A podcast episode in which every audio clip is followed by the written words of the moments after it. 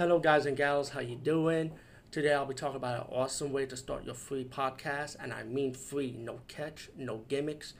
It's totally free, easy to edit, easy to record, and easy to promote and monetize your podcast. It's called Anchor.fm, and I highly recommend you, guys and gals, check it out and start your own podcast and let your voice be heard. And also, don't forget to listen to Wild Dork Podcast and tell them that I sent you and that you have it from me. So you get more people to join Anchor.fm. You will not be disappointed because they will also put your podcast in other platforms and then make it very, very much easier for you. Have a great day, everybody.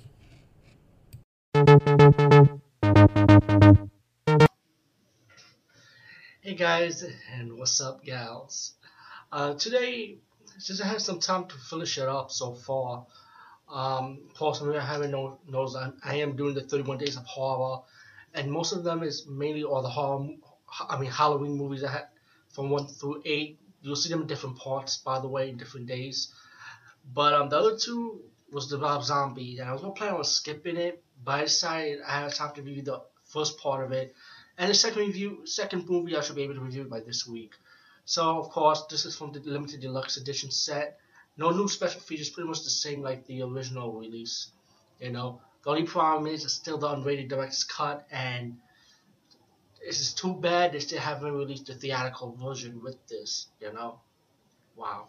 But if you want to see the theatrical scenes of the original of Rob Zombie's Halloween, excuse me, check out on YouTube. Somebody was nice enough to post a clip for it, which I feel like it was a far period scene of the Michael Myers escape scene than what they put on this Blu-ray. But um, anyways, this remake, um, I, am not gonna lie, I actually did like the first Rob Zombie Halloween. Um, highly enjoyed it. You know, I mean, of course, not better than the original, but like Rob Zombie said, he wanted to make this movie his own, and he really did. Um, he did got he did mimic a couple of the Halloween scenes from the original Halloween movies. You know, so you see some mimics, you know, similar scenes, but kind of remixed around. And you know, they showed you Michael Myers as a little kid. You know, he was getting bullied. He's like his family's kind of like trailer trash type of family, while in the original it wasn't like that. But um, you know, he got a sister. His um, stepdad, his mom is a stripper. He got a baby sister, of course, Laurie. Um, you know, the, but but little Michael Myers doesn't have problems. He likes to kill animals. He's kind of like aggressive, you know. And then he started showing his violence. Like he was always killing at a young age, you know. Not only he killed his family, but he killed, except for his mom, he did not kill, and Laurie he did not kill, of course. And then you get to your next scene when he's in the mental hospital, you know. And of course, Dr. Loomis, of course, played by um, oh, I gotta make sure I get his name right um, Malcolm McDowell. So I get the other McDowell wrong, you know, who passed away, sad to say. But the Malcolm McDowell, his version of Dr. Loomis, of course, he's like a real asshole, you know, his version of it. And part two, oh man, don't even get me started of how he, of Dr. Loomis in that one, even much more than an asshole than before. But anyway, Michael Myers in the psych, in the psych ward, mental institution, pretty much. He's like, he's still crazy. He likes to wear masks it hides his face. Uh, let me just say, Sheri Moon Zombie. I know lot. There's a lot of hate for her because Rob Zombie just put her in every movie she's in.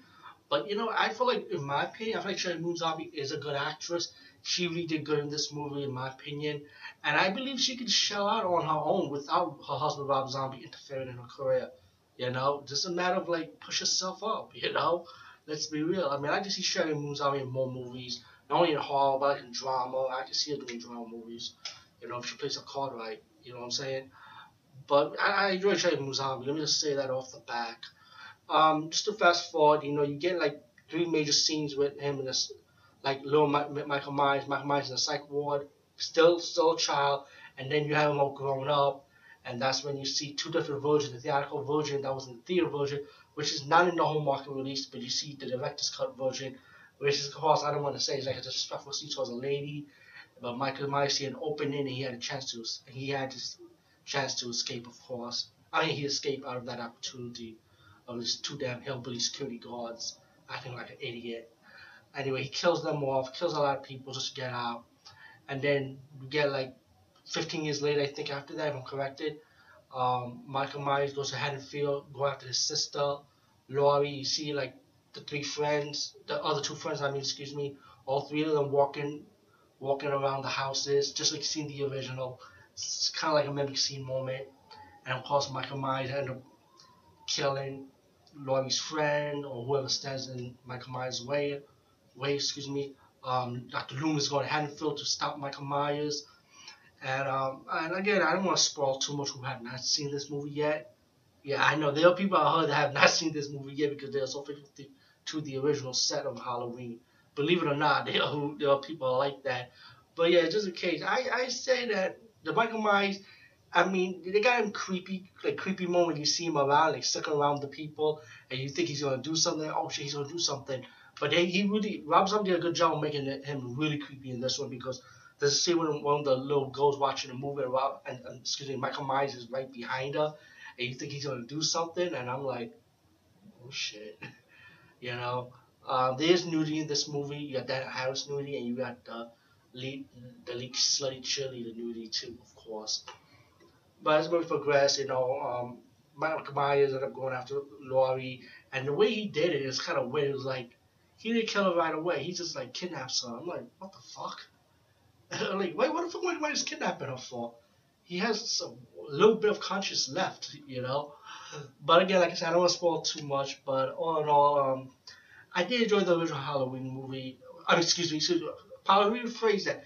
I I did enjoy Rob Zombie's original of his of his original take on Halloween of the first movie. Gotta be careful what I say. I apologize, people. Anyway, just give this movie a chance if you could. If you got the deluxe edition set or or the collector set, either way, you're stuck with it. So you have to see it. Um, this version does contains the three hour the three hour making of on this disc, so you'll get a real treat.